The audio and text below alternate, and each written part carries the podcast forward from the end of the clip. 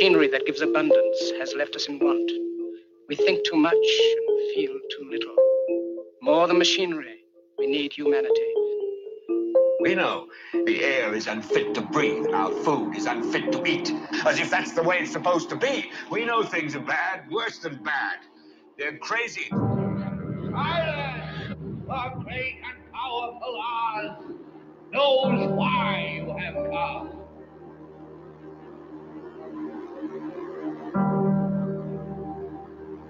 You've got to say, I'm a human being. God damn it. My life has value. You have meddled with the primal forces of nature. Don't give yourselves to brutes. Men who despise you, enslave you, who regiment your lives, tell you what to do, what to think, and what to feel, who drill you, diet you, treat you like cattle, use you as cannon fodder. Don't give yourselves to these unnatural men, machine men with machine minds and machine hearts. Thank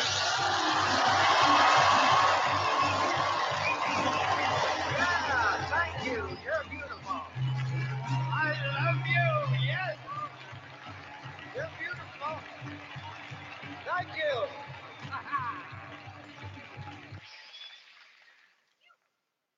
It's showtime! And now, Reality Rants with Jason Bermas. And who loves you, and who do you love? Good morning, everybody. It is good to see you. It is Reality Rants. I am Jason Bermas.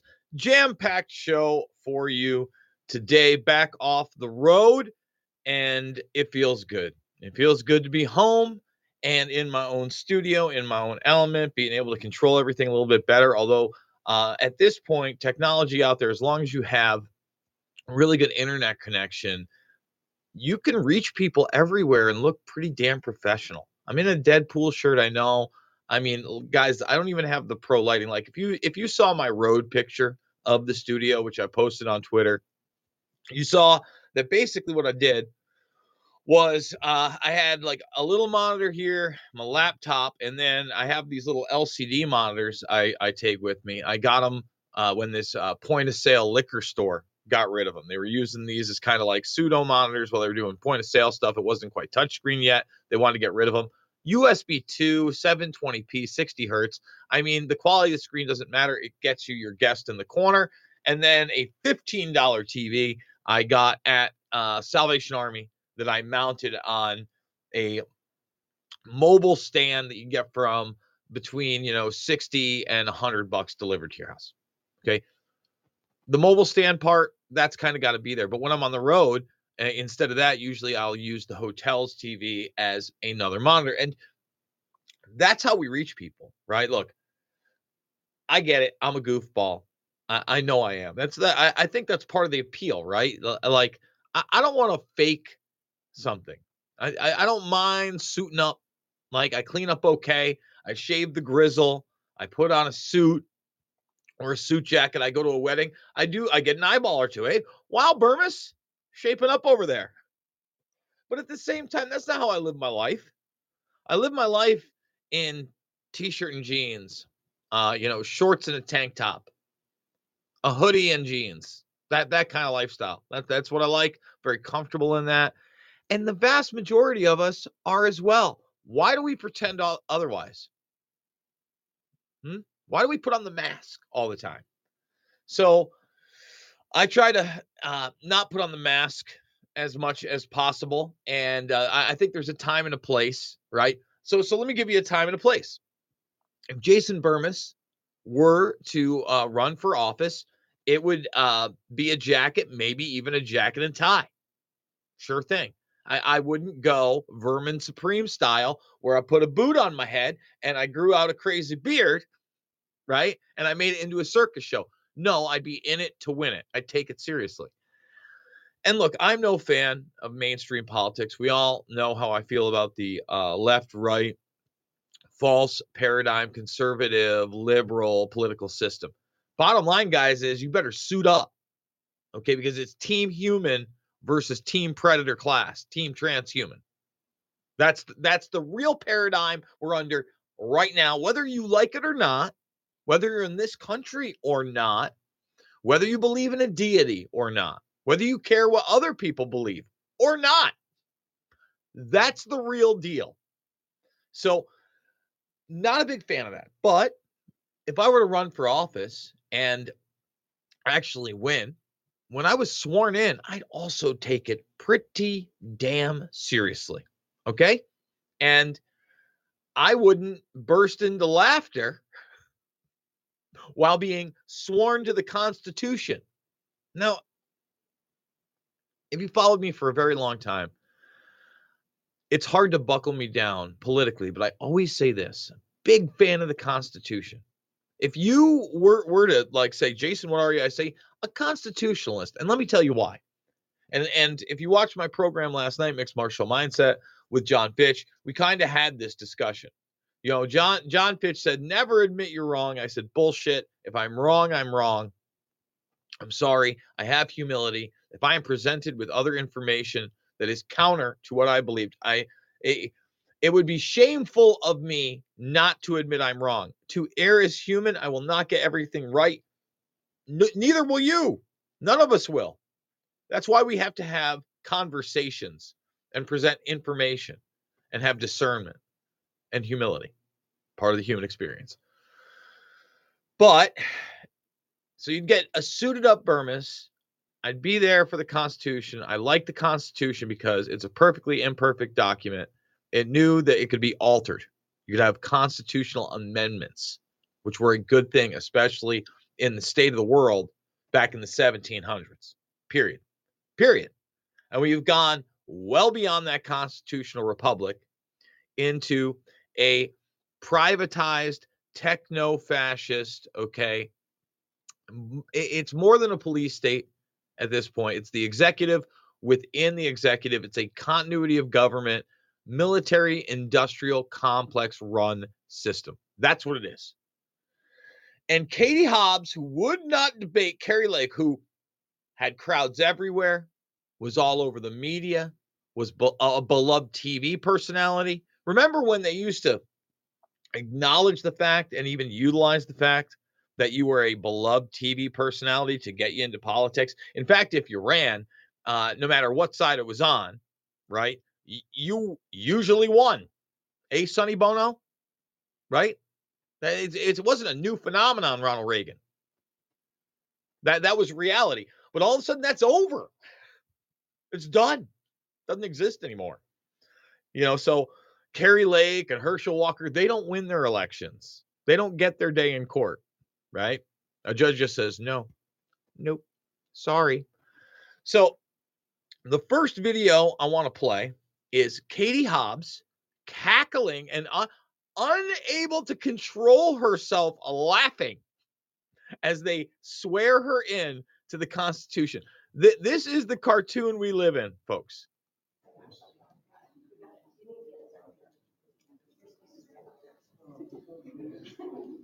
Over here.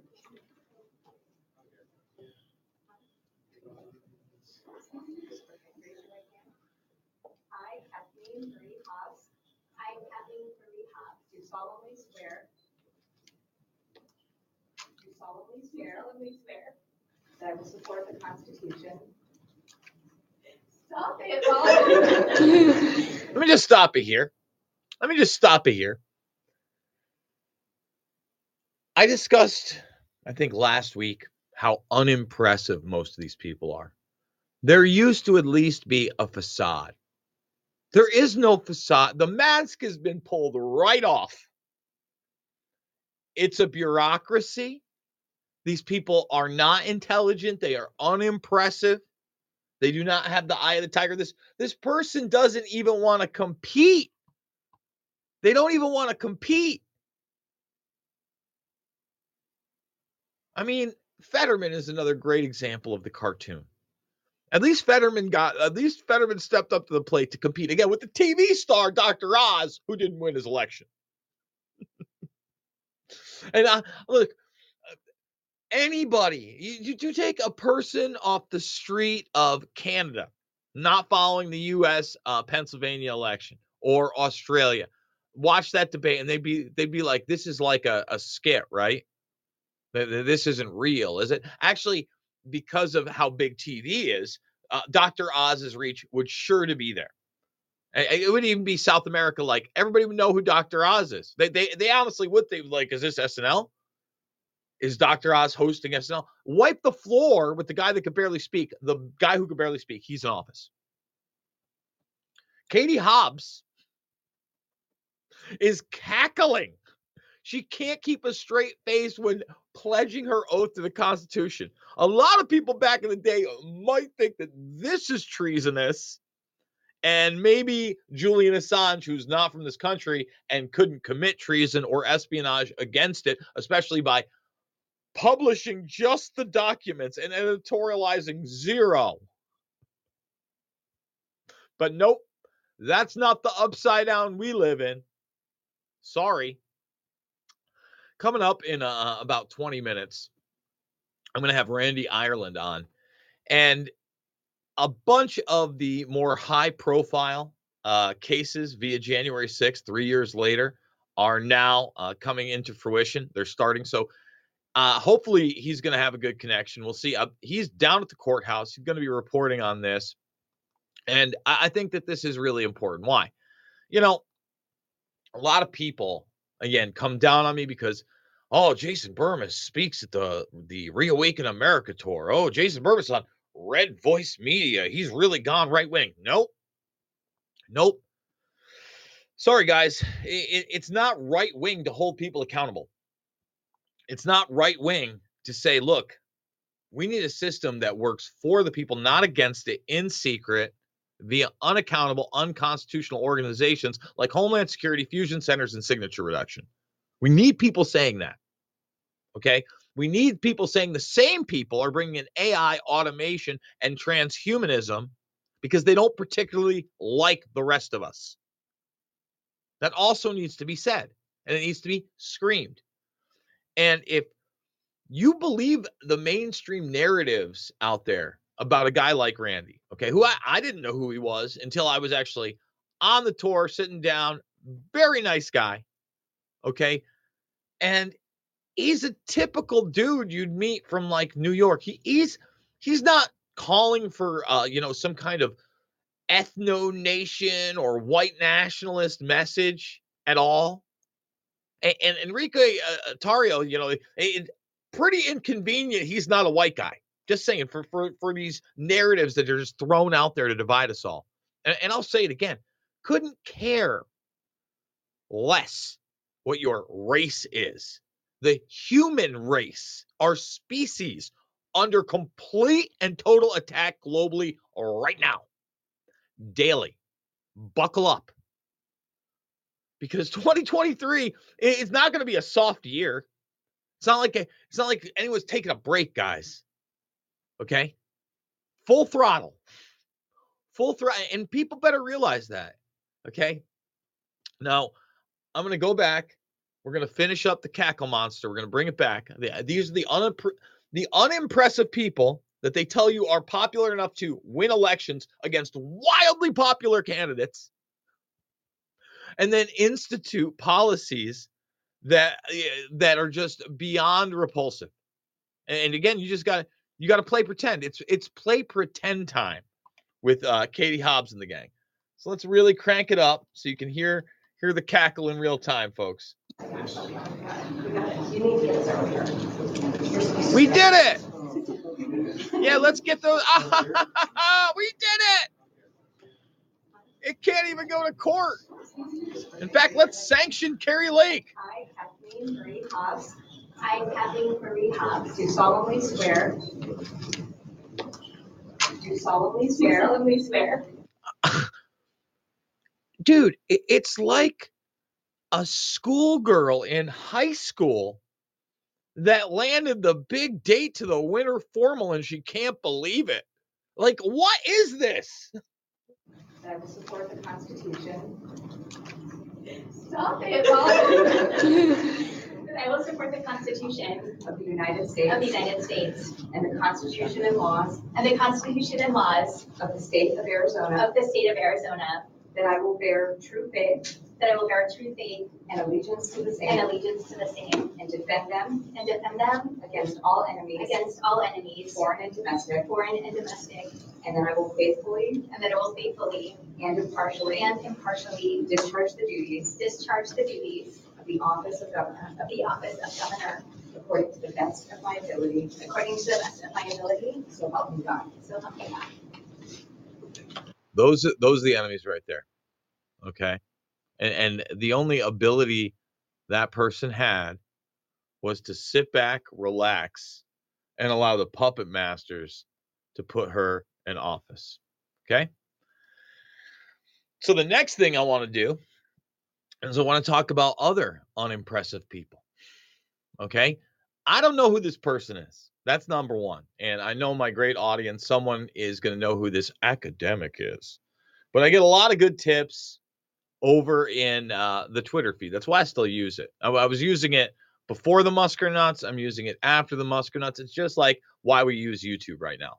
I need YouTube to bring you guys over to alternative platforms like Rumble, Rokfin. We also stream right there. Uh, redvoicemedia.com slash Jason, uncensored second hour. That's going to come up. If you just want to con- continue listening, free over at Podbean every single day. And by the way, every two weeks, you get the video again.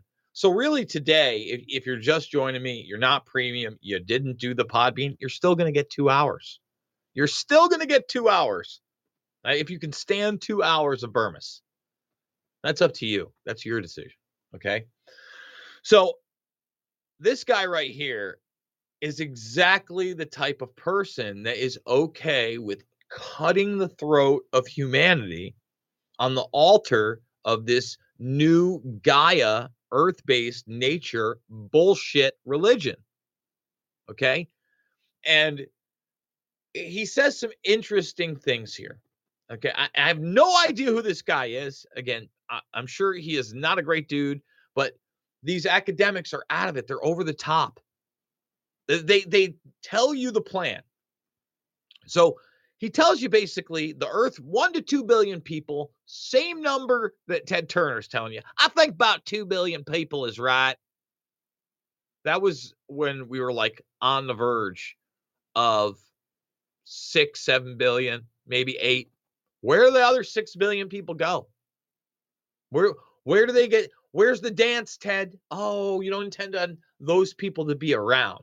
Oh, just a voluntary one or two child policy. Yeah, voluntary. They're always talking about voluntary, a multitude of kids themselves.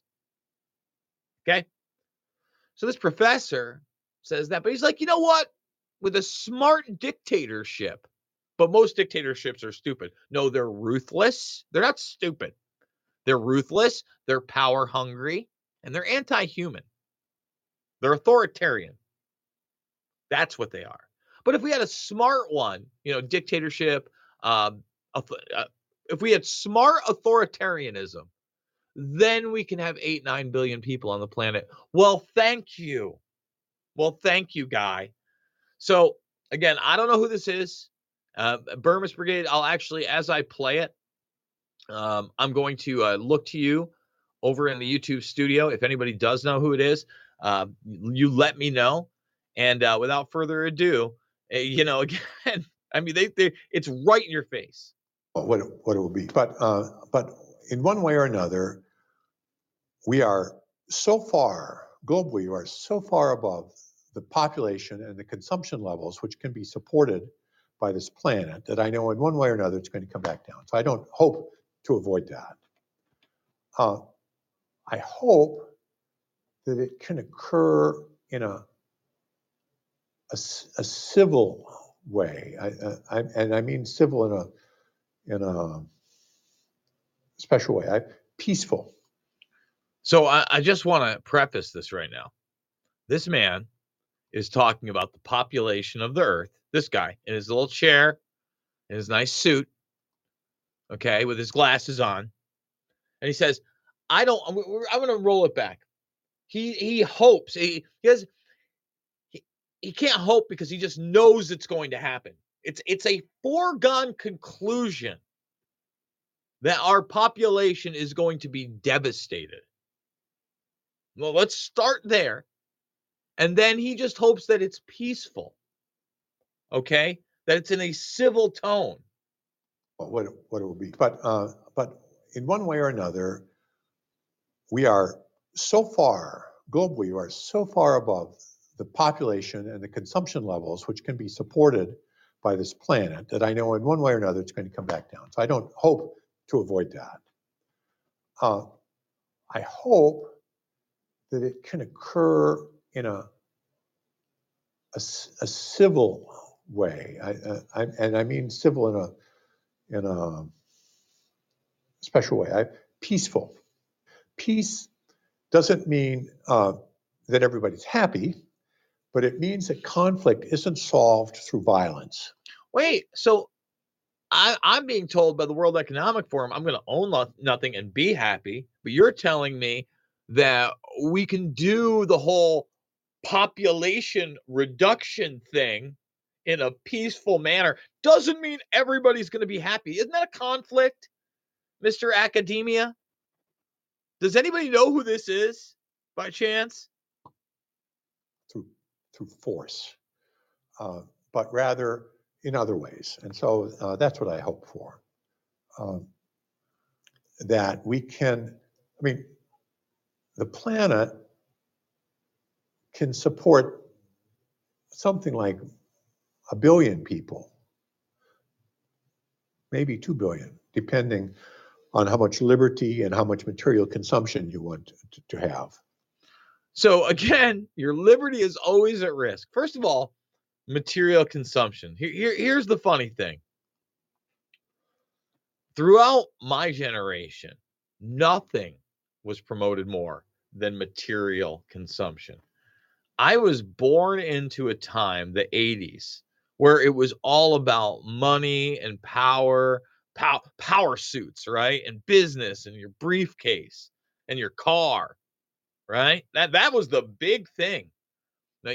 Everything was emulated as that. And then you were you were taught, you grew up, you wanted a certain brand of sneaker.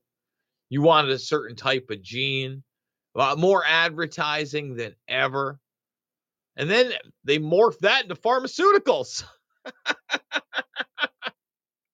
And now they're shaming you for all the materialism that never made you happy, putting you on those pharmaceuticals because of it, and telling you, we can't support the earth. One or two billion. One or two billion. And and here he's going to go, you know, we can up that to eight or nine if you're if you want your life to be a total shithole. I mean, wow. Just let's continue. If you want more liberty and more consumption, you have to have fewer people. And conversely, you can have more people. I mean, we could even have eight or nine billion probably if we have a very strong dictatorship, which is smart. That's Unfortunately, you never have smart dictatorships. They're always stupid. So, but if you had a smart dictatorship and a low standard of living, you can have it. But, but we want to have freedom and we want to have a high sentence. So we're going to have a billion people. So, you know what? Again, here, here, here you go.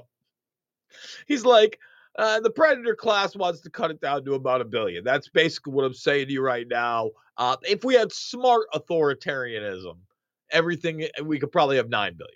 But your life would be just total shambles. Well, that's why they want to bring you in the virtual verse. So you just euthanize yourself and you're tricked into believing that you can upload your consciousness.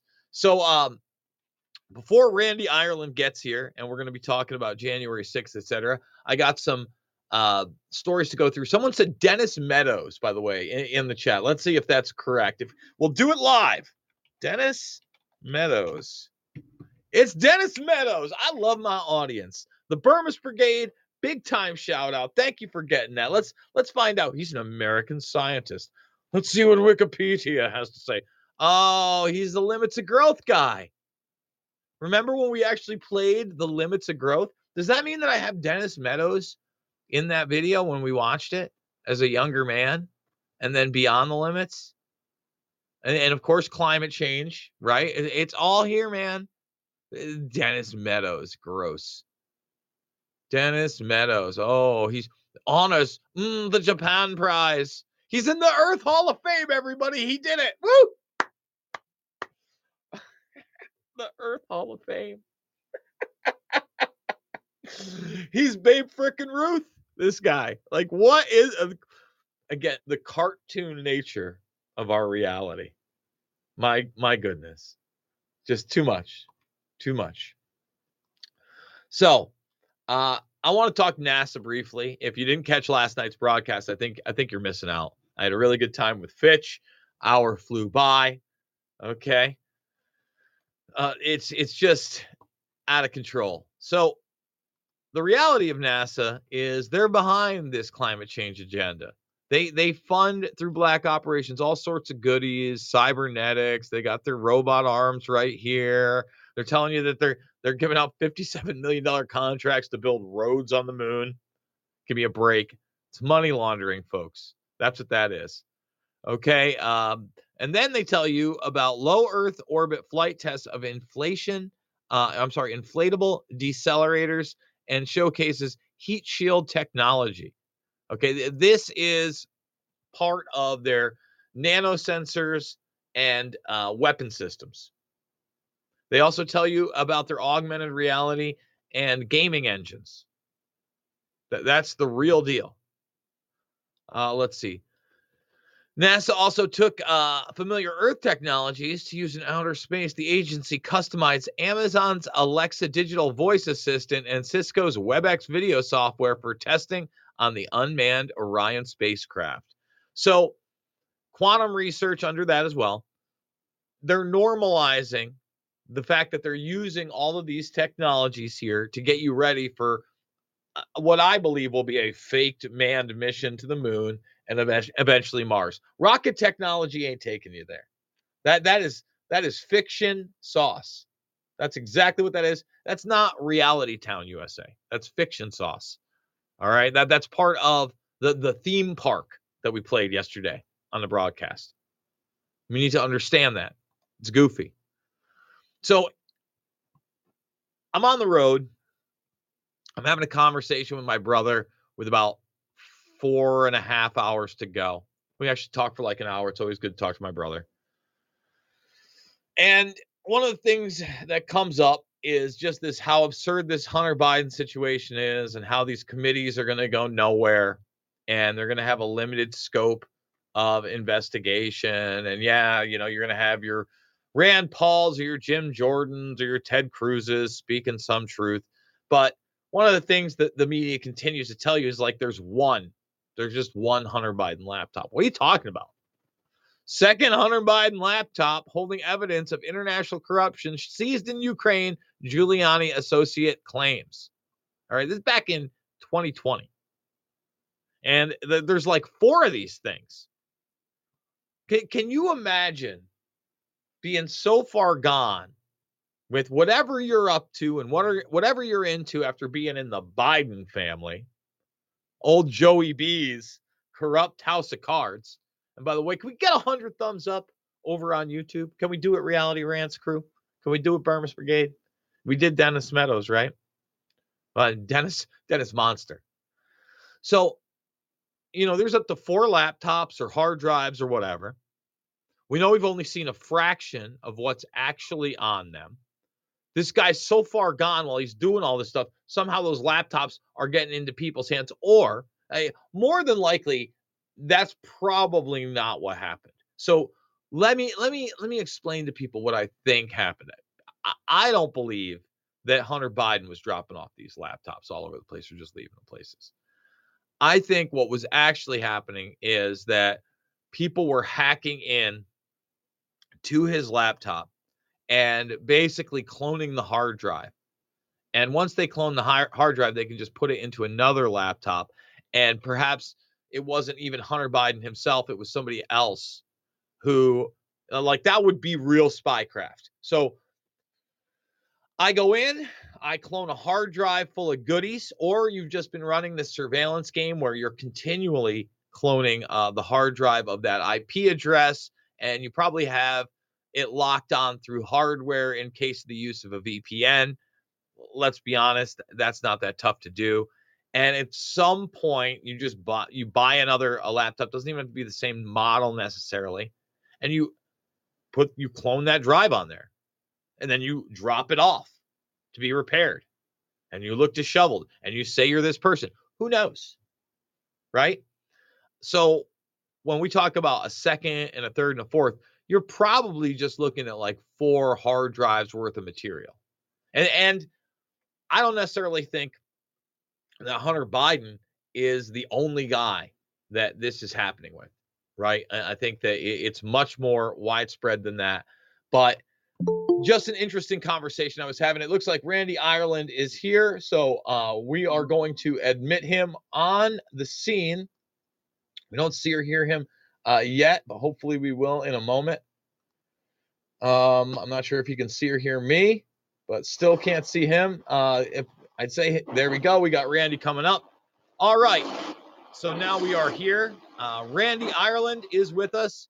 He is down at the beginnings of the uh, trials in D C almost three years later. Uh, some of the more high-profile ones, Enrique Tarrio is, of course, being talked about in the media. Uh, Randy, uh, tell us uh, where you are and uh, what you're doing right now. Yes, I just walked into the um, Washington, D C District Courthouse. I'm in kind of like the outside of the cafeteria area. But um, I'm here at the D C court today to... Um, As the Proud Boy trial resumes, I'll be in the courtroom uh, covering that. Um, but, uh, you know, we've been here in D C since August first. Um, I've been privileged to be here in D C with Nicole Reffitt, Mickey Witthoff, Ashley Babbitt's mom. So we do a vigil outside the D C jail every night from seven p.m. to nine thirty. But during the day, we also come into the courthouse. Here, uh, want to say hi to everybody? Hello. This is uh, Nicole Reffitt. Hi. And so we we cover, you know, we're here to support a lot of the J six community, but uh, with the Proud Boy trial, you know, it's being termed as a trial of the century. You know, a, a big reason for that is, you know, it's really going to be a huge platform for conservatism, patriotism, really versus the globalist agenda. And, um, I think it's going to be a huge platform. I think there's going to be a lot of um, attention drawn to this particular trial just because of the notori- notoriety of the Proud Boys. And um, it's going to be a huge opportunity to use the truth to kind of counter and expose a lot of the lies and hypocrisy of the left. So let's start uh, with what's going on right now in the courthouse. Okay, we're we're in the um, beginnings of this. We saw the media and what they did with the Stuart Rhodes and Oath Keepers trials. We did not see great outcomes, obviously, there uh, via the injustice system. Where are we in these cases and trials? How long do you expect uh, them to last? And if the charges are successfully prosecuted, how long are these people looking at in jail? It's really hard to say, but, you know, overall, the one thing I will say is what we've seen time and time again in these courtrooms are the judges putting their thumbs on the scales of justice. I mean, we saw that throughout the Proud Boy trial. Um, I mean, massive, massive uh, witness tampering. Anytime a defense wanted wanted to call a witness, oftentimes they, within twenty-four, forty-eight hours of the prosecution finding out, they get a knock on the door, they get a call from the D O J, the F B I. Um, in some cases, they're threatened with charges to try to prevent them from testifying. I mean, it's it's absolutely insane. I know firsthand in the first um, Oath Keeper trial, uh, at least eight or nine people that were supposed to testify for the defense. And actually, I want to say at least four of them actually made it here to D C, was inside the courthouse, but the judge never allowed them to testify. So, you know, there's a...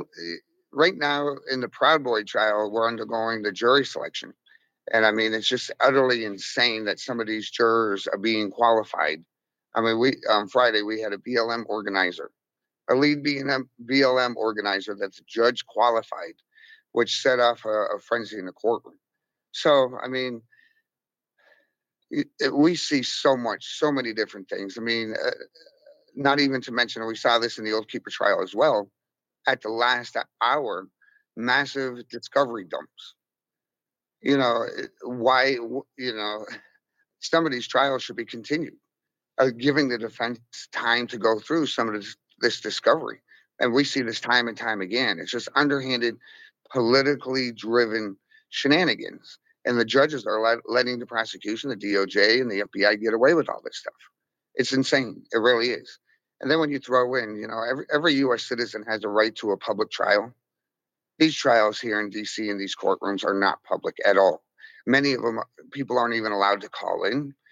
Um, you know, it's it's it's it's utterly insane. I mean, the the extent of the public nature of this.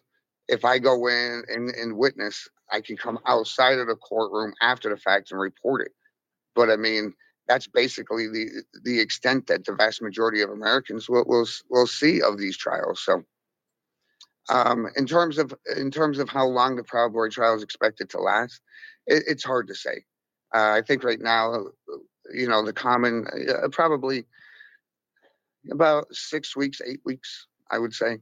I mean, my gut instinct, I mean, it, it, if the trial goes along the lines of the jury selection process, it could even be up to three months. I, I expect it to be as drawn out as possible. And just the fact that we are almost three years uh, into the incident at, uh, you know, the Capitol, which has been obviously exploited by the media in this quote unquote insurrection narrative, and it's certainly one they continue to run with. Uh, the longer the headline lasts, the more beneficial for that machine. And unfortunately, in D C, as you know, it is almost impossible to get a fair trial. The conviction rate in these type of cases uh, is close to, if not one hundred percent. Either you plea or uh, in most cases, you are found guilty, which is, you know, obviously important to note. I would imagine there's probably going to be a conviction in this case, at least in some of the counts, and there will be an appeals process. So w- what does that mean for those that are detained?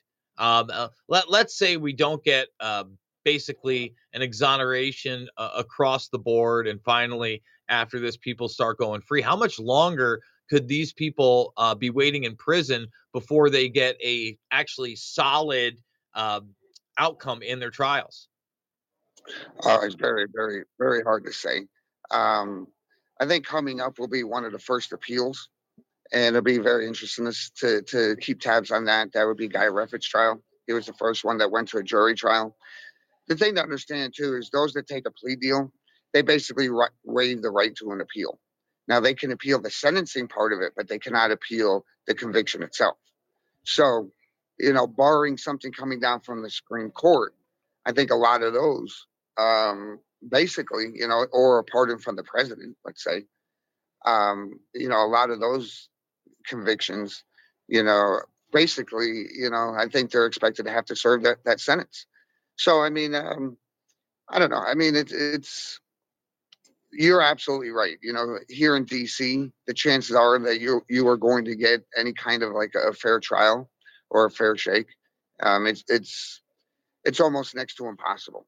Um, but and and again, I mean, you mentioned like uh, the longer that this drags on would be beneficial to the prosecution. I actually disagree. I I personally think that th- you know the more that this draws on, it's it's more time that people will tune in, be exposed to the truth.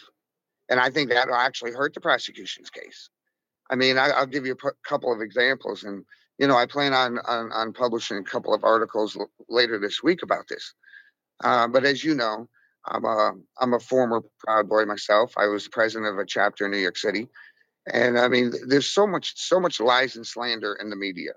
Number one, um, saying that the Proud Boys are anti-government, which you see in a number of mainstream sources. We're not. Uh, the Proud Boys is not, and I can say this categorically, not anti-government. We're pro-small government, and there's a huge distinction. And and the, the other part is, you know, a lot of lies out there in the media is that the Proud Boys use violence for political means. Bullshit. Any violence coming out of the Proud Boys is in defense. And defense of third parties, people unable to defend themselves. The biggest question about violence is who initiates it, who starts it. And it's always, almost always, the people on the left. So, you know, th- there's some big lies that need to be uncovered. And I think, and that's why I say, I mean, I think just by the mere notoriety of this particular case, you're going to see a lot more people tuning in. And I think it's going to be a huge opportunity across this country to really kind of pit two ideologies. What kind of America do we have? What kind of America do we, the people, want? Is it a constitutional republic, or is it a democracy like they like they say? You know, the fact of the matter is a democracy is mob rule. That's not what we were intended to be. We were intended to be, um, we were intended to be a constitutional republic. And the difference is, in a constitutional republic, even the least of us has a voice in what goes on. Individual responsibility, individual freedom and liberty. That's what it's about.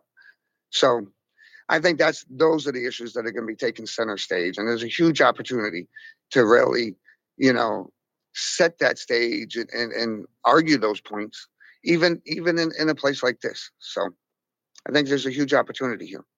Well, I, I do appreciate the optimism, and I would agree that uh, I think it will awaken some people. I just hope that despite the fact that you may have a majority of people that are looking at the information and obviously see through it, and I would say most of us in this country do. You know, I, I would say, obviously, we've been gaslit into believing that Joe Biden is the most popular president of all time with eighty-one million mm-hmm. votes, or that he runs the country, right? We're in a cartoon. The mm-hmm. idea that this guy is running anything uh, on a day-to-day basis is absolutely absurd. However, um, we've seen more and more corruption, especially via our elections, which kind of kicked this off. Um, I opened it up with Katie Hobbs literally bursting into laughter when supposedly swearing her allegiance to the uh, Constitution that you just referenced. And like you said, we were a constitutional republic based in democratic principles, and the idea that you were voting for constituents inside of your state that represented you, that state that then could pass legislation that was separate from the federal government. You would have a choice in the matter. And it was not just mob rule where if fifty-one percent of the people said something, that it would come into law. In fact, the ratification of something like constitutional amendment will take two thirds of the Senate. You know, the, these checks and balances were set into place, and people are so ignorant of them. Guys, that's fifth grade social studies, just so everybody knows. So how dare Randy, you and others be for fifth grade social studies and that being uh, taught to uh, America's youth. How many trials are we looking at right now? And on top of that, you mentioned a pardon from the president. Obviously, uh, the current administration, that would be beyond imagination land. Um, it doesn't seem like the infrastructure has changed anywhere. We just talked about that midterm that was the red wave that wasn't. Uh, I know that we met up with each other uh, a couple times and had discussions at the Reawaken America tour where I, I pretty much predicted that was going to be imagination land as well. Where are we on that? And like you said, outside of a presidential pardon, things could look grim, especially um, with the injustice system in D C. Well, I will put it. I'll put it this way: I don't. I don't share entirely your grimness. There are a number of things that are out there. Number one, we did hit, take control of the House um, when the when the Unselect Committee released their report. On the heels of that, the G O P. Who, there was five um, representatives that was conducting their own investigation, and they released their report. There's a lot of truth in that, a lot of truth that counters a lot of the Unselect. M- more importantly, inv- heavily involved in that was Jim Jordan, um, Troy Nelson. Um, so there, there, there are a number of things that are happening. There are a number of things that are happening that I think you're going to start to see that once the Republican and G O P take take Congress, more and more truth is going to be exposed. And the more truth that gets exposed and, and shown to the American people, I think you're going to find that hearts and minds are going to start changing in a very, very big way. Um, the other part of it is, I'm not sure how much you may or may not have heard about the, the case that's on the docket of the Supreme Court, Brunson versus Adams. Um, but this this case, um, you know, we're, we've been we've been running um, about a three week three week national campaign. Um, with organizations all across the country, um, asking every American who believes that this is a constitutional republic to uh, write to the Supreme Court and, and express your support for this particular case. Ironically, the justices will be meeting in conference on January the sixth, on Friday, um, to decide whether to take up this case or not. This case it doesn't it doesn't call for election, you know, or, or discarding an election. What it calls for is on January sixth, when electoral votes were counted, over one hundred congressional issues was raised, um, over one hundred issues of fraud that occurred in the election. Now, what happened is when when Congress reconvened after the events of January sixth, they took a vote, and they took a vote as to whether to investigate those allegations of fraud. The vast majority of Congress voted not to investigate. They have a constitutional duty under their oath to investigate those allegations. So what that what this case essentially does is calls for the immediate removal of three hundred eighty-eight elected officials who subverted their oath to the Constitution, betrayed their oath to the Constitution, and do not deserve to be in office. So is it a is it a, a you know is it a moonshot? Sure, but the fact of the matter is, four Brunson brothers launched three uh, three cases that have been going through the courts. One of them now, and again, those three those three cases were pro se. They wrote it themselves as an American citizen. And one of them now sits on the docket of the Supreme Court. That's so let, a moonshot in and of itself.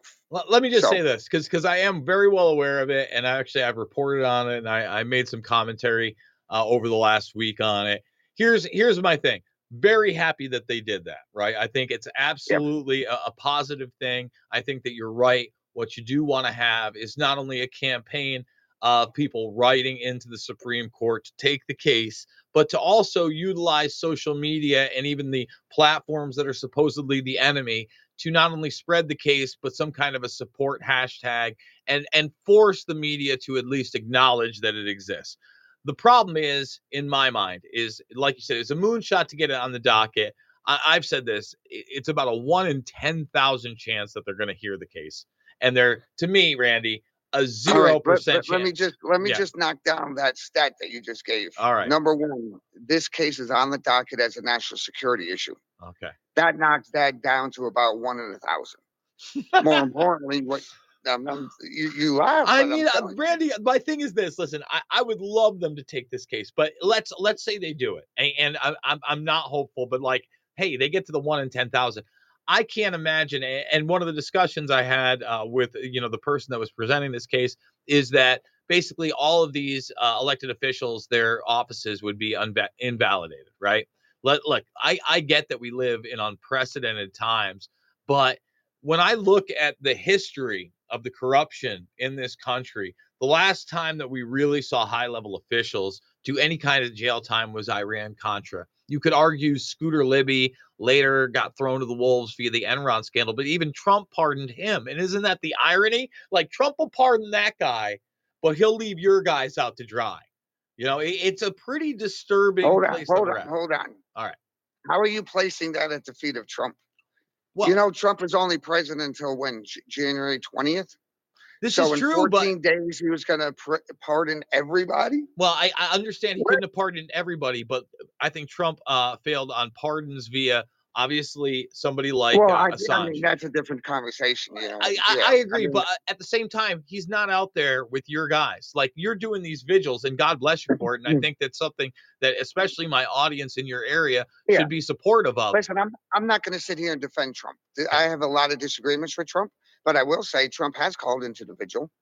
Um, th- there is there is some growing support.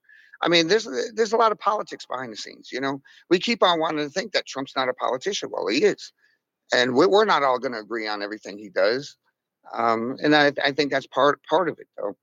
But um, I don't know. I mean, I'm certainly not going to defend the guy, but at the same time, I mean, you know, to say that, you know, th- there's no doubt in my mind that if he was to ever be back in office, that he would pardon the January sixth. There's no doubt in my mind.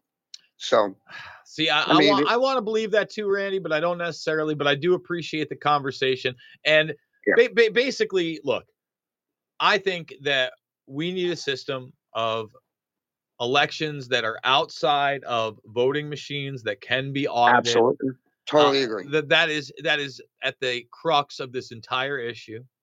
Um, we have a media that is allowed to say things, and even when they get caught, the best you can do, like say as a Kyle Rittenhouse, is recover financially years and years later through lawfare. That's right. not enough right. when we're talking about these oh, cases. You're absolutely right. Yeah. I mean, there's, you know, we need upheaval and we need change. And that's why I know it's a little bit of a pipe dream, certainly. I mean, it is a, it is a long shot. But I mean, this, think about what would happen if if they if the Supreme Court did take up this case and removed three hundred eighty-eight officials. I mean, the, the very corruption that you've talked about that has been allowed to swell across this this country for decades, immediately you're doing something about it. Um, you know, that, that that won't fix the justice system. I mean, we have a lot of activist judges that have been put in place. Trump even appointed some of them. You know, we need, if, if we are to, to maintain and return or restore our constitutional republic, we need judges at every level to um, uh, to, to to uphold and defend that Constitution at all costs. I mean, January sixth is a perfect example of how, you know, for the federal government to get to a point where they can point their finger at any U S citizen, claim that they're a terrorist or this or that, and immediately take use that as grounds for taking away their, their constitutionally protected rights. This is what I'm saying. I mean, I think we're quickly reaching a point that will be a flashpoint here in America. We, we, there is a war and an assault on our Constitution, and we, the people, need to decide. You know, do we, do we want freedoms? Do we want liberties? Do we want to maintain being a constitutional republic, or are we going to go by the way of communism, globalism? Because that's really what, what it's all about. Well, and uh, there's so much corruption up and down. You're absolutely right. It took decades for us to get here. You know, I don't think it's going to be fixed overnight, but I, I, I think there's, you know, it, it, it's going to reach a point at some point in time where there will, will be a flashpoint, I think, you know, so. Well, I think that's where everybody has to rally around you. And that's why I always talk about this, really, to me, not being a right or left issue. When you're coming after right. somebody's freedom of speech, when you are criminalizing right. American citizens and taking away the Constitution, when you're empowering Homeland Security, the Justice Department, Uh, fusion centers, and programs like signature reduction, which are openly waging domestic warfare against our populace and now creating this idea of not only narrative control, but pre-con, uh, pre-crime and behavioral assessment. One of the steps in that is successful and powerful prosecutions against people like uh, the ones that are about to be on trial right now. So, right. Tell people right now how they can support you, how they can get involved, where you're going to be covering this, and where they can find the latest information on it, Randy. Yeah, this is, um, I, I am the founder of an organization called Americans for Justice. You can find us at w w w dot a the number four justice dot org. We're also on Twitter, Getter, Truth Social, um, A the number four justice. Um, so we're going to be, you know, I'm going to be here in the, in the courtroom reporting on what's going on in the Proud Boy trials specifically. And um, I'll be covering some of that through Twitter. Uh, we expect to be releasing two fifteen minute or so videos every day. Uh, one at the noon recess, one at the end of the court day.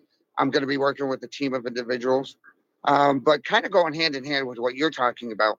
I, I definitely think that we we're at a point where For just for us to move the needle of justice in these, especially these January sixth cases, I personally don't believe it's going to happen in a criminal courtroom.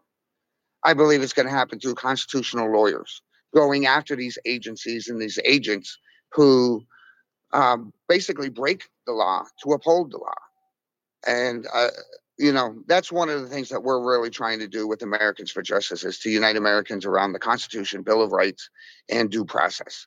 So everything that we do is really focused with that that core mission in mind. So thank you so much for having me. Yo, Randy, I, I, I appreciate it. Obviously, uh, we're going to be keeping up on this case. Uh, I look forward to not only interviewing uh, you, but other people involved. I know that you've done uh, great work um, and continue to do great work with Ashley Babbitt's uh, mother. One more time, tell yep. people about the vigil and how they can support you there as well, and, and where people can really give donations, because that case obviously was never really discussed in the mainstream media. There is no right. justice for Ashley Babbitt. And I can't right. imagine, um, you know, being her mom out there. And shame on people, even within the quote unquote alternative media, uh, that throw out, you know, terrible Johnny nonsense in, in regards to that case. I mean, that happened. And, you know, they've used disinformation and psyops to try to divide people when somebody was murdered in cold blood, a, an actual veteran, for what? Yes. Breaking a window? Yes. No, I've had the immense privilege of, of standing out here with Mickey Witthoff. Um, th- that's the thing. Uh, so she and I first came to D C back in August. We have a vigil that happens outside the D C jail every night from seven p.m. to nine thirty p.m. Uh, right now, she's back in California taking care of some things.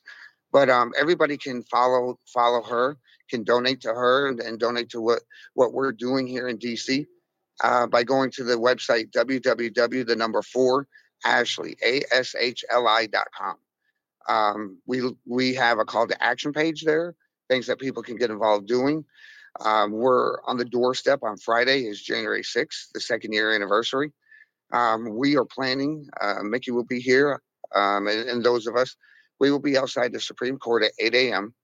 on Friday morning. And then at one p.m., we, we're going to be going over to the Capitol to give a tri- tribute to Ashley and to those that lost their lives on January sixth. And then we will be back at the D C jail, seven p.m. Uh, for the for the nightly vigil there, the candlelight vigil. So I would invite anybody who can, come on out and join us. We would love to have you stand with us, um, lend your voice.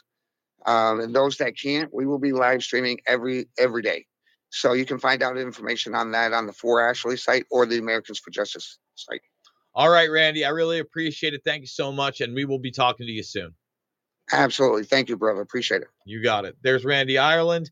And uh, again, we're going to be following that Proud Boys case. We're going to be going to the other side, okay, of the broadcast over at redvoicemedia.com slash Jason.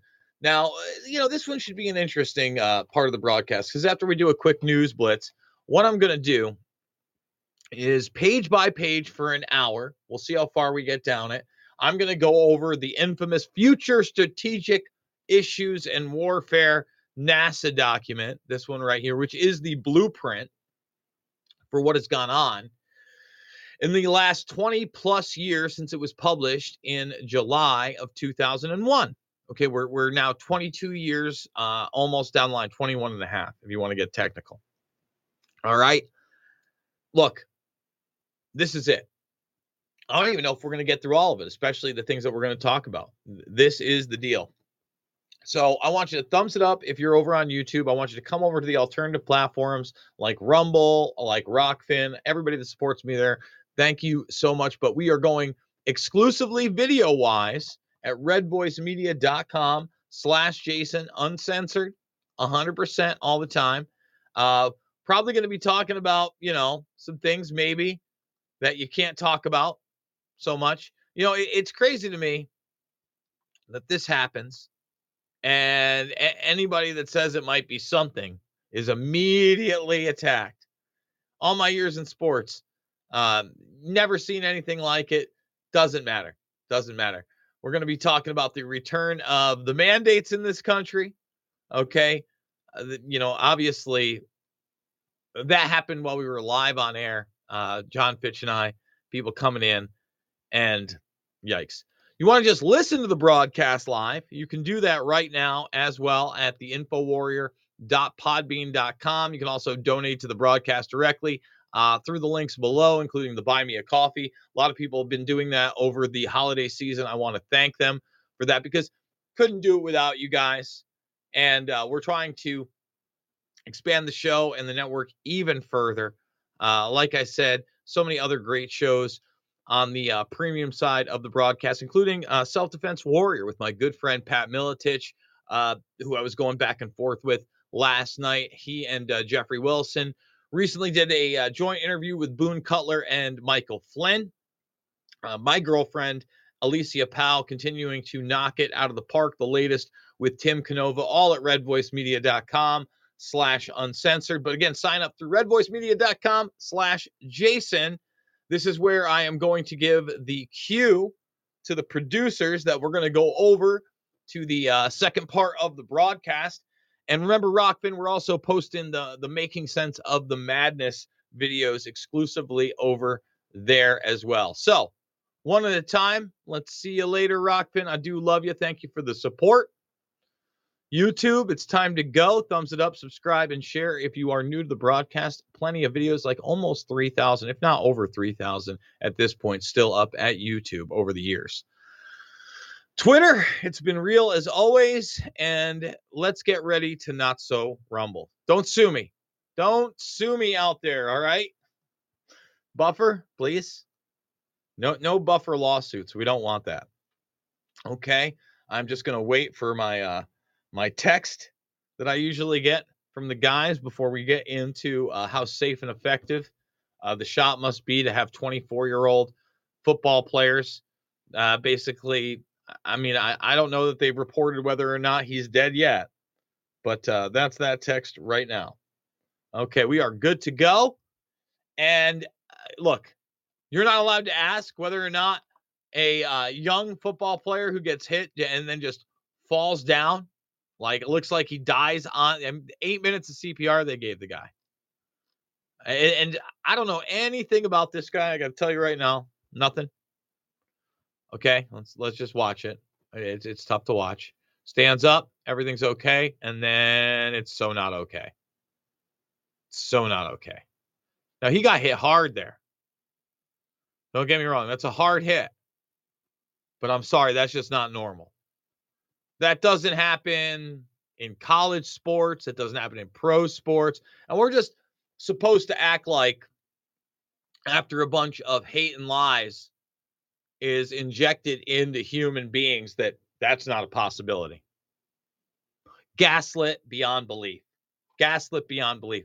And that's why, you know, I'm glad Randy Ireland and other people are out there. Uh, I think it is a grim scenario. I expect the vast majority of these Proud Boys to be convicted and given uh, extensive sentences, okay?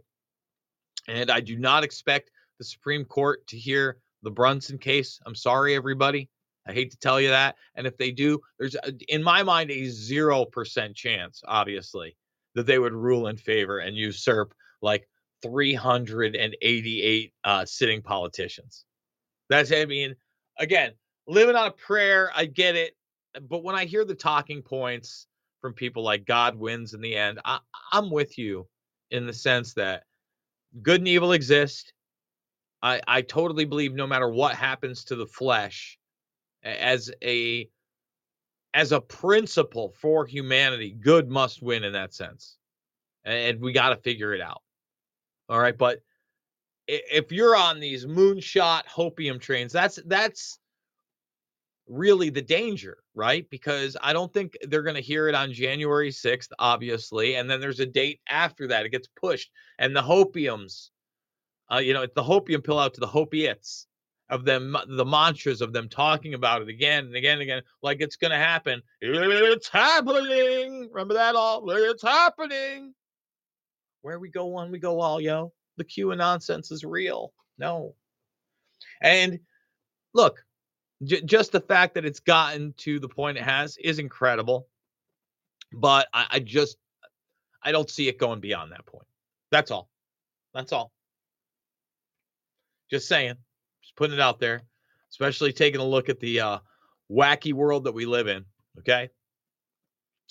So I, I think I briefly reported on this um, Police uh, Scotland rebrands pedophiles as minor attracted people. Again, when we're wrong or we have new information, uh, this statement was made, and uh, I want to read it in full because I think it's important. And again, when, when you come out against something, we, we should acknowledge it. You know, I, I'm not here to just play into narratives. Police Scotland has issued the following statement in response to the media reporting, which misrepresents our position on the term minor attracted person. Detective Chief Superintendent Sam Faldis, head of public protection for po- uh, Police Scotland, said, "We utterly condemn anyone who commits sexual offenses against children, be it individuals or organized pedophilia networks, and we work tirelessly to bring them to justice. Police Scotland does not use the term minor attracted person to describe this type of offender, and any suggestion otherwise completely mis- misrepresents our position. The term referenced in Police Scotland report in June twenty twenty-two was quoted from a proposal document for the establishment of the Horizon Project, a European consortium to tackle child sexual abuse and exploitation. At the first meeting of the consortium in Warsaw in September of twenty twenty-two, Police Scotland officers successfully lobbied for the M A P term to be removed from recognized terminology used by more than twenty European partners. Our view was that term was entirely unacceptable in describing someone either involved in sexual offending against children or who has indecent thoughts towards them. So props to them, okay, that that was the appropriate response and something that should be covered. D E A warns that the A D H D over uh, prescription could be as bad as the opioid crisis. No shit. In stinging letter to pharmaceutical giants, it accuses aggressive marketing as users raised ten percent the, of the year to forty-one million people on that. forty-one million people on Adderall and other things. I mean, they, wow. Wow. Let me tell you, not a good idea to be on those drugs. Sorry. Find something else in your life. You really think that stuff's helping you? Just, you know, it's one that hits home. I don't even really want to talk about too much, but come on, man. Like, like we talked, that they're drugging you up. Either they're making you more docile or, or you're literally going into psychosis over time. Whether you realize it or not, it's a gradual thing. Gradually, as you move into psychosis, tougher to figure out. Just throwing it off. Throwing it out there. So again, in other awesome, safe, and effective news, we're going to be keeping everybody safe and effective. Okay, masks make a comeback. Hundreds of thousands of students across the U S will be forced to wear face coverings when classes go back this week as uh, schools bring back controversial mandates for your kids, which we know it damaged, but we're getting them in line. We want them on team slavery. So we're coming after them the hardest. Team slavery, a go-go. They will bend the knee. You will bend the knee. And now, while I travel the country, it's not every year or six months with the hate and lies boosties. No, no, no. It's every two months. Every two months. If it's been two months, it's, and, and I hear the term, quote unquote, Omicron variants. They got a lot of dumb people out there. They went from Delta to Omicron to Omicron variants. Okay. And, and, and boosters every six months to a year to boosters every two months. Can you imagine injecting anything into your body six times a year? That, like, that's not a thing for a lot of people. Not everybody breaks out the needle and bop-a-da-boop-a-da-boo, a bee-bop-a-doo. No. No. Especially for a bioweapon that was seeded, okay, and then dissipated and brought in tyranny globally. And so they could inject you continually with more bioweapons. No big deal. Okay. No biggie. All right. Without further ado, let's take you through uh, the blueprint of the enslavement of humanity via NASA. And it's not just NASA, but we'll get to that because it's literally in the document um, where this information is coming from. And I know I harp on it and I've talked about it before, but the, the document is so key that let, let's see if we can get down about at least halfway through at fifty or sixty pages. And then um, maybe uh, maybe later uh, this week, we'll be doing this on the uh, premium side of the broadcast as well. Who knows? Who knows? So the enemy after next is you, by the way. So they, in this ongoing worldwide te- technological uh, revolution, you're the enemy. This is going to be telling you about uh, economic trends and uh, the potential nature of fur- farther term warfare. All right, this is fifth generation warfare. The bots, Borgs, and humans welcome you to twenty twenty-five A D. We're now seven hundred days away from that, less than. Less than seven hundred days, okay? So, so this presentation is based on the quote-unquote futures work with DARPA, the C I A, the F B I, the Office of Naval Intelligence, Australian Defence Department, okay, the National Research Council, the Army after next, you know, the one that's going to be automated and human and um, cybernetic, that one. And so many more, the D I A, take a look, breathe it in, all right? For, for all you military fo- folks out there, the SEALs are in there too. So this presentation is based from the entirety of the military industrial complex for where they want to bring the future of the planet. It is meant to incite thought and discussion, and it is based uh, in all cases, not some cases. Everything you read here is based on existing, in other words, already here, data, trends, analysis, and tech. The, the tech is there, and they're going to tell you that. Not pixie dust. In other words, not the imagination land they present to the public. It provides, in some cases, a somewhat broader view of perspective, uh, pr- perspective developments and issues. Utilization and the application of the twenty twenty-five and beyond pro- uh, projections.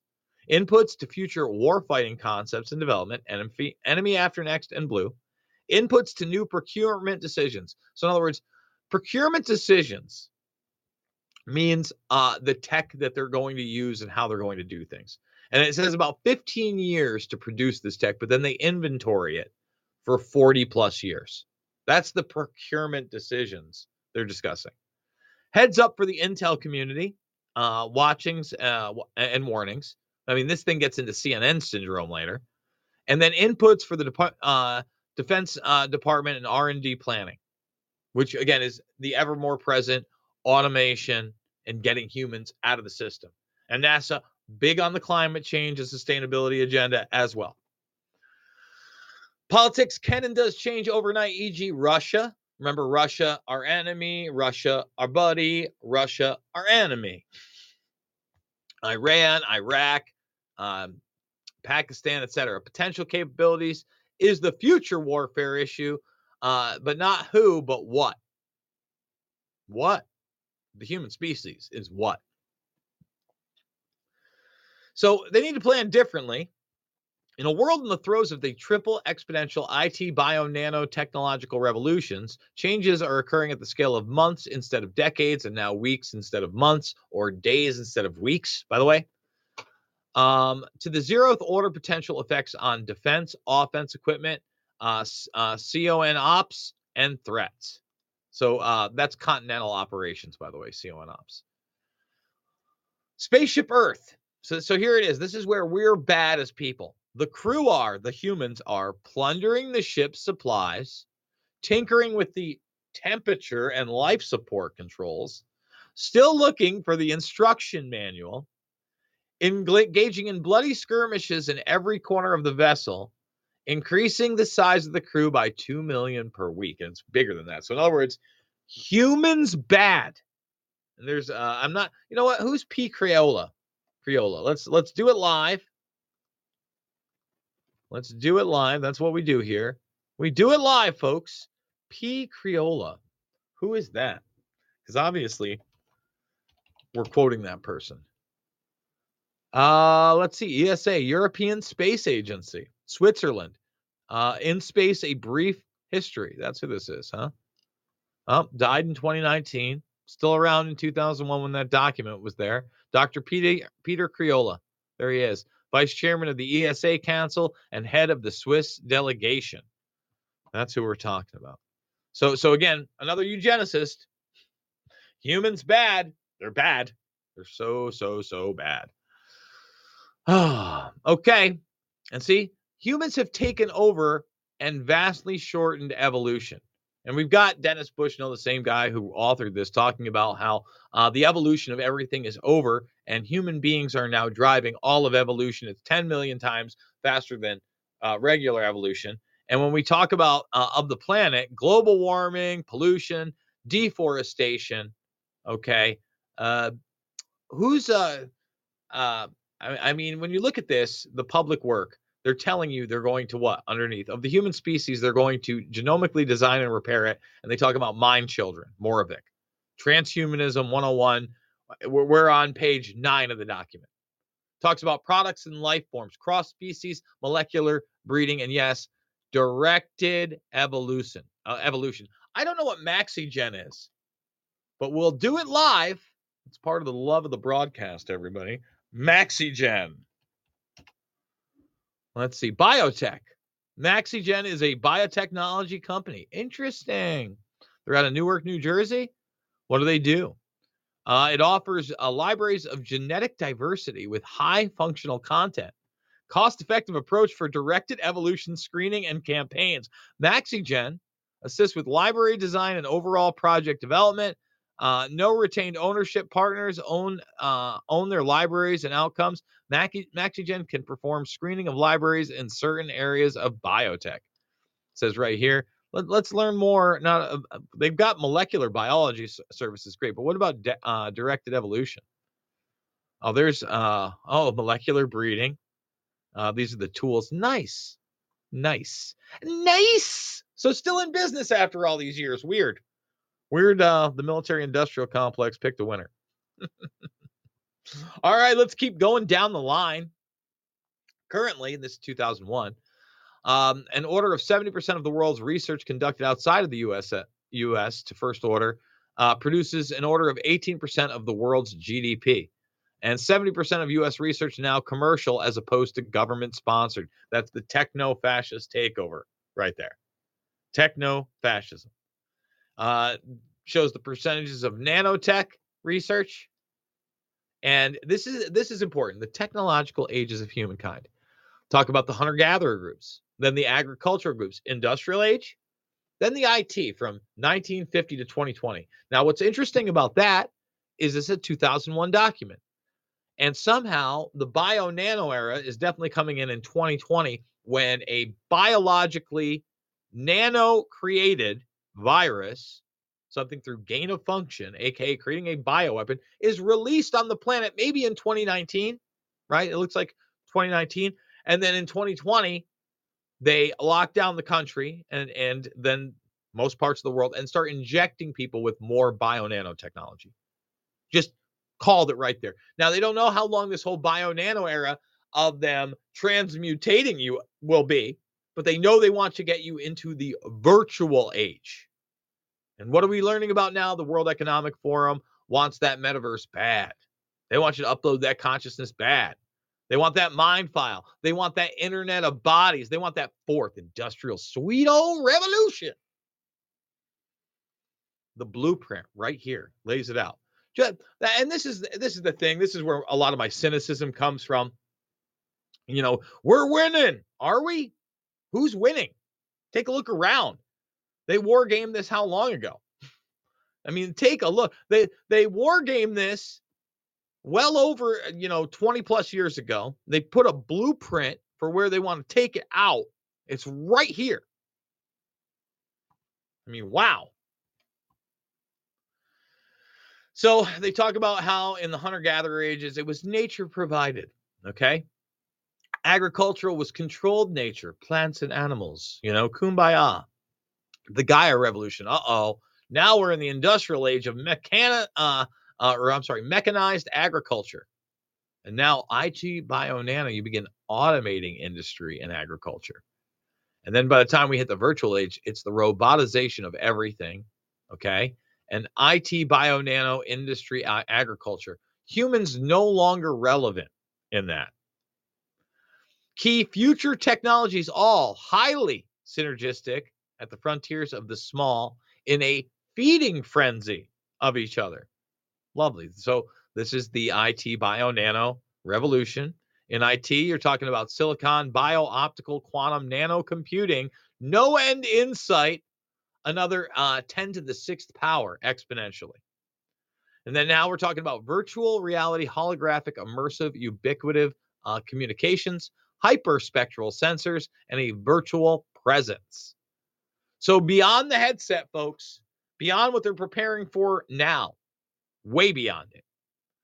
Automatic, robotic, everything, getting rid of you, automating everything wirelessly through five G and other sensor control systems we can only dream of.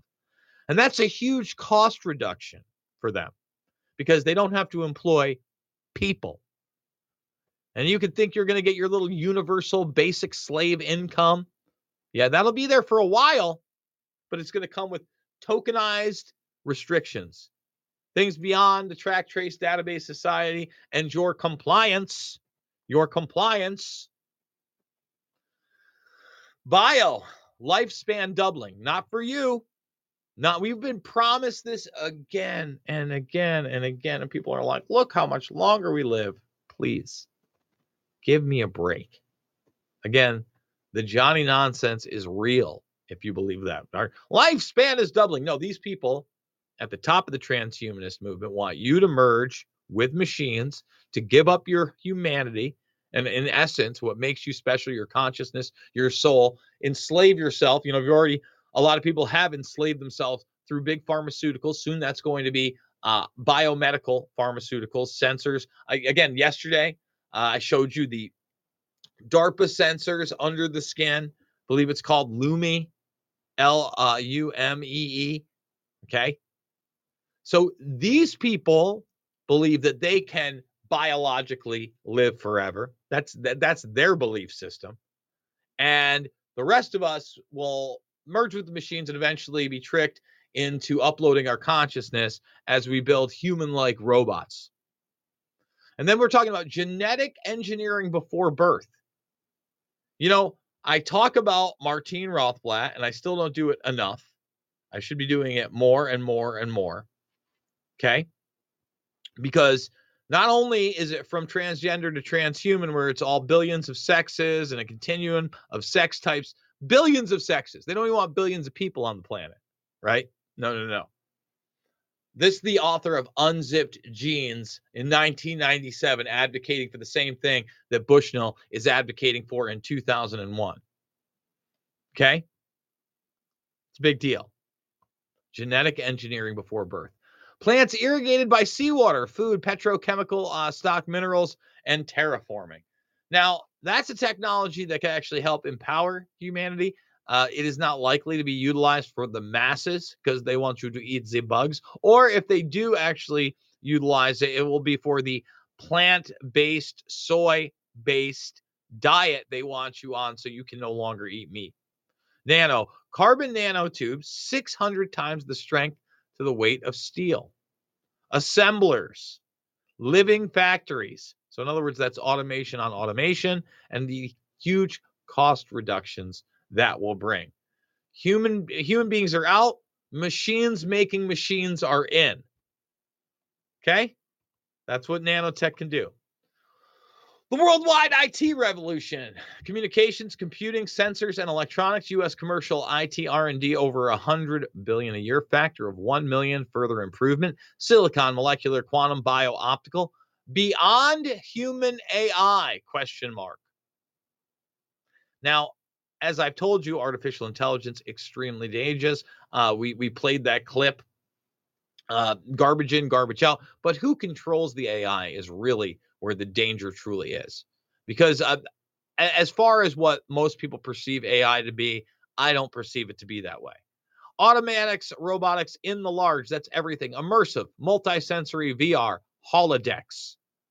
So welcome to Star Trek. You're that immersed. We're talking about touch, taste, smell, not just the headset. Ubiquitous, multi-physical, hyperspectral sensors, land, sea, air, space, everything. Multi-physics, guys, hyperspectral. That means different spectrum of light. That means we don't need just the C C T V cameras. We have a sensor network everywhere. Micro, nano satellites, G N C sensors, et cetera. That's the artificial skin that NASA openly talks about, that SpaceX is putting up there.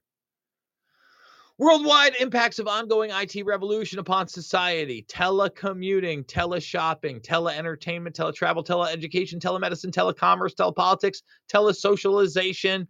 Pandemic, anybody? Fast-tracked all of it. Now, you had parts of it, right?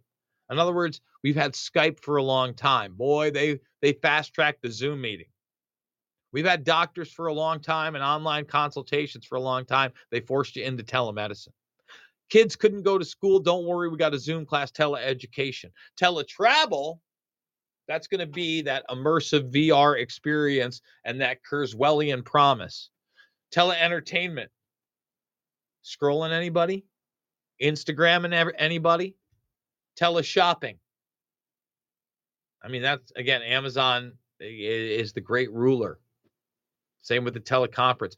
When politics came around, all of a sudden, what? You didn't need a congressman or a uh, a senator at, at important hearings anymore. Now, we, in the small, some of that was going on. But boy, did it get fast-tracked during the covid nineteen eighty-four nightmare. Jason Bermas, how dare you point this out? We're on page sixteen. It's one hundred thirteen pages of this bad boy. I T status, okay? ten to the sixth power improvements in computing since fifty-nine. ten to the eighth power further possible in the next thirty years. ten to the third power provides better than human capabilities. one hundred million telecommuters worldwide now, expected to at least double in fifteen years. Way more.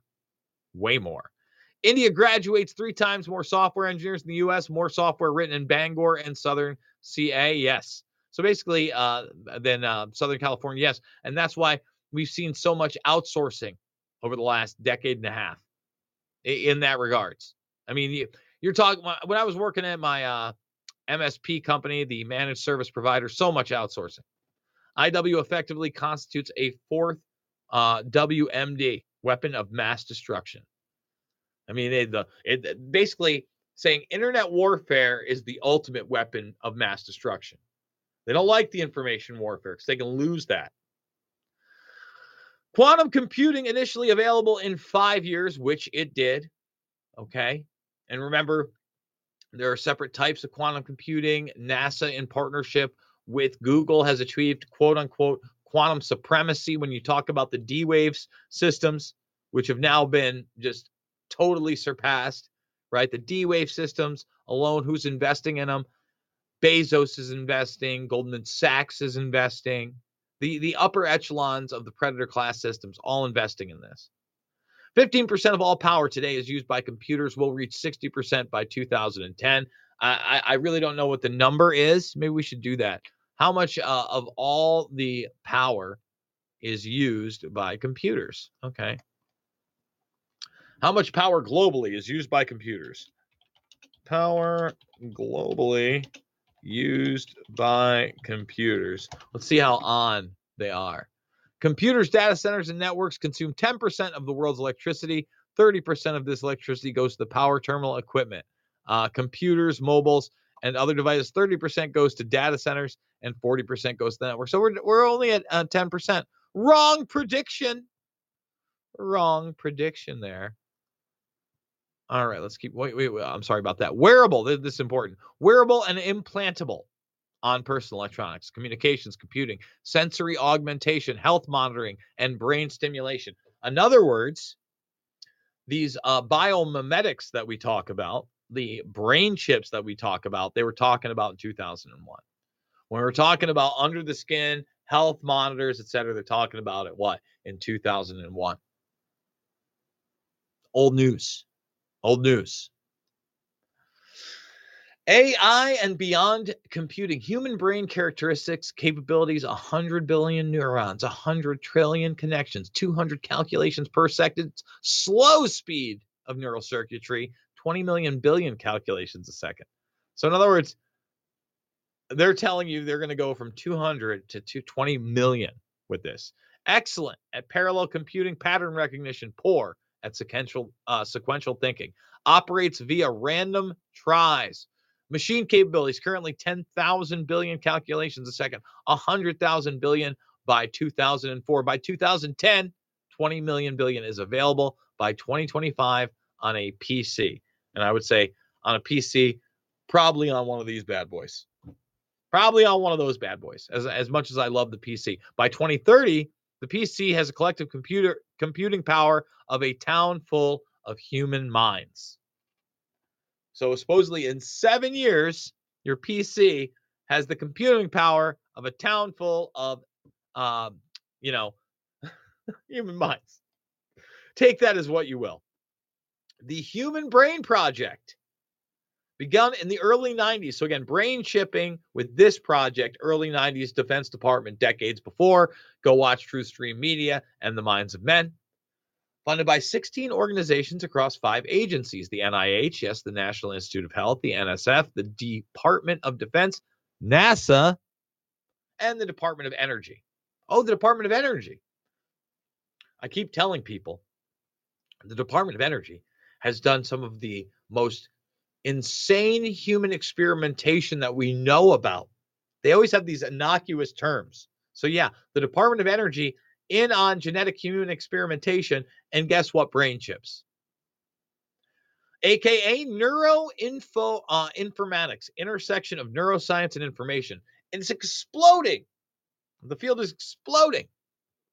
ten thousand individual presentations at annual meeting of Society for Neuroscience, from molecular geneticists to cognitive psychologists, determining detailed neuroanatomy of human brain, digital brain atlas, and the use of I T to study the brain, use of brain info to aid I T and A I. So again, brain chips, brain projects, the nineties, Department of Energy, NASA, the D O D. The imagination engine, aka creative machine and creative agent. He often loves to talk about this. I think it's Steve Thaler.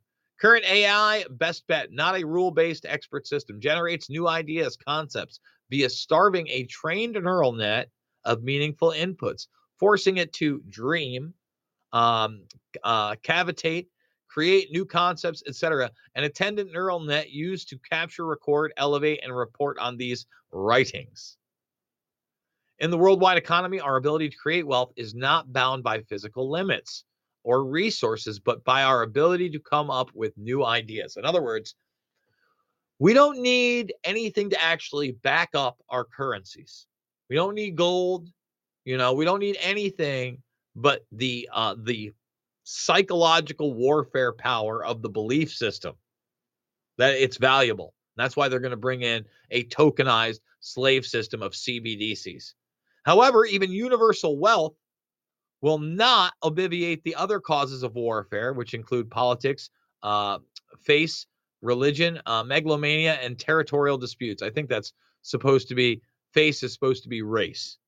Okay, by the way, I'm not, I'm not quite sure. I'd have to look at the other abbreviated version and see if that is uh, a typo.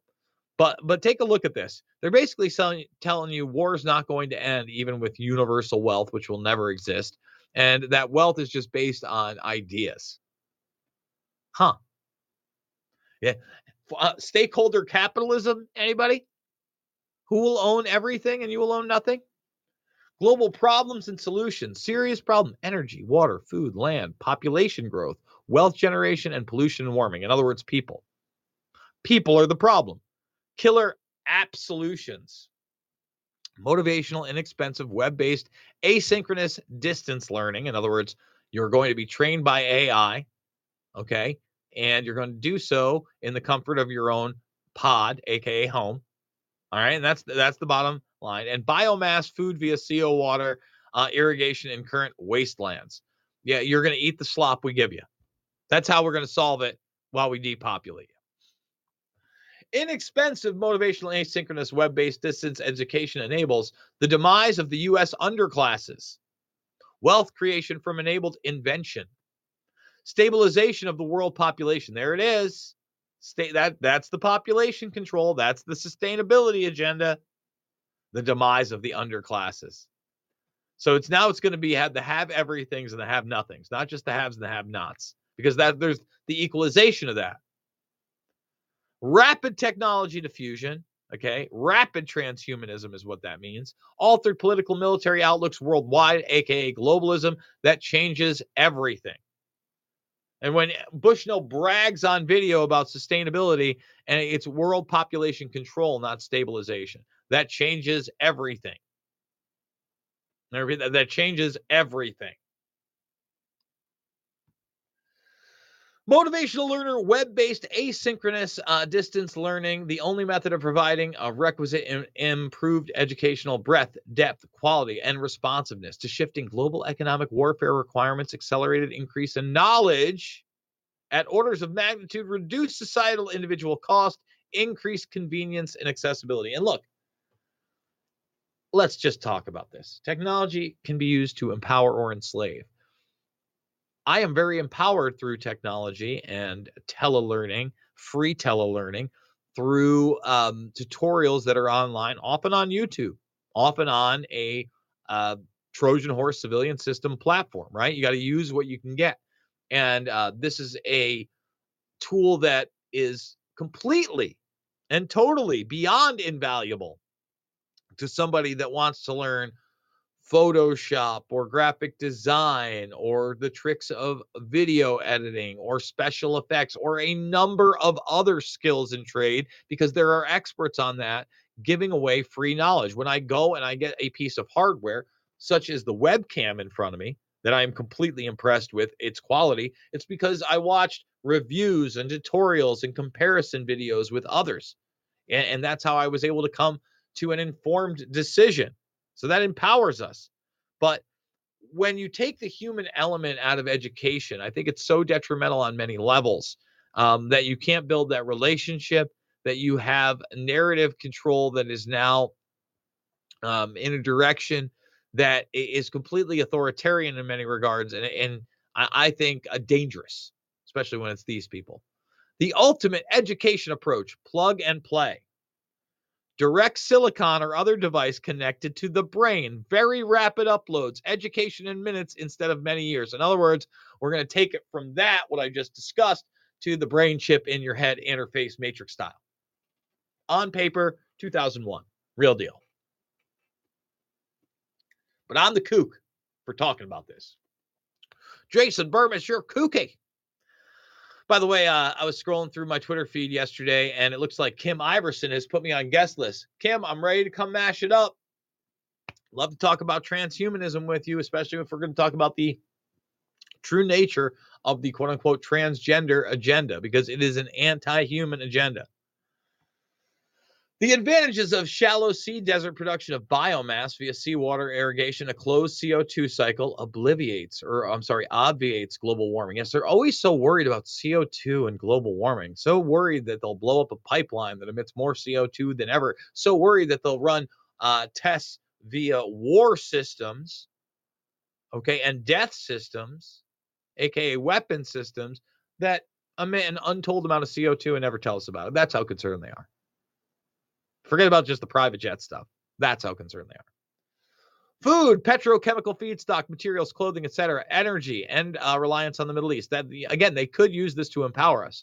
Terraforming, alter desertification, uh, preservation, production of fresh water, uh, rich mineral uh, source seawater, and the utilization of wastelands. Th- this is the real deal. You can do this with solar power and so many other things. They're not interested in empowering you. They're not interested. It's about enslavement, setting up the boogeyman. Probable circa twenty twenty-five societal changes, uh, much increased lifespan. There's the, the fake hope. Okay. There's the, there's the uh, Jared Kush Kush sitting there. We're going to live forever. We're living forever. We're going to the moon. We're going to Mars. Solution to energy, water, warming, bio, uh, far more global distribution of technology, education, economics, wealth, et cetera, uh, via I T.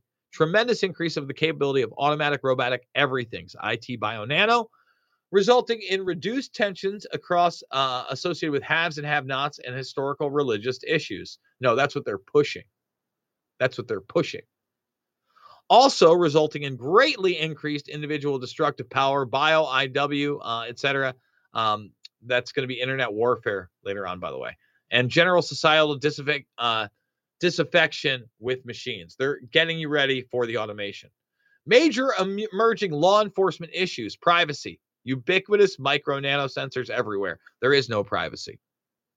And they want to go surveillance under the skin. I T or internet crime, wide spectrum. Biocrime, binary pathogens, genetics, bioweapons. Protection of human electronic implants. Okay, not just the brain chips. Protection of the continental United States beyond terrorism, internal terrorism, okay? Now, like minority-style uh, systems of pre-crime. Societal disaffection, upheaval caused by rapid technological changes. In other words, when we try to do this to people, bring in the fourth industrial revolution, people are going to be pissed.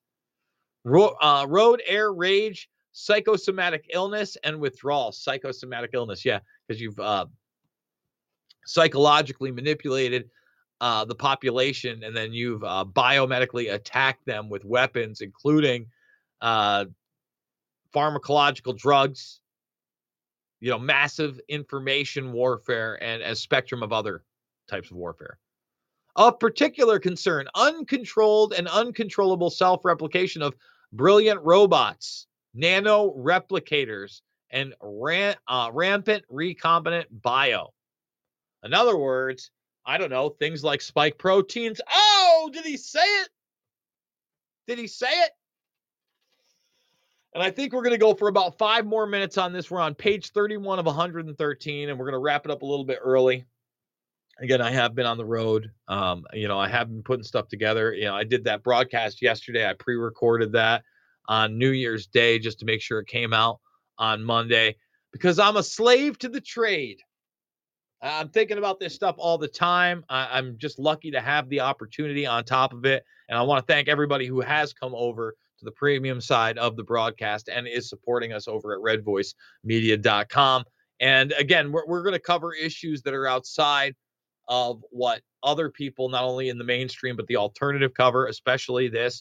And we're going to challenge those popular narratives of hopium sometimes, like the Brunson case, because I think we have to.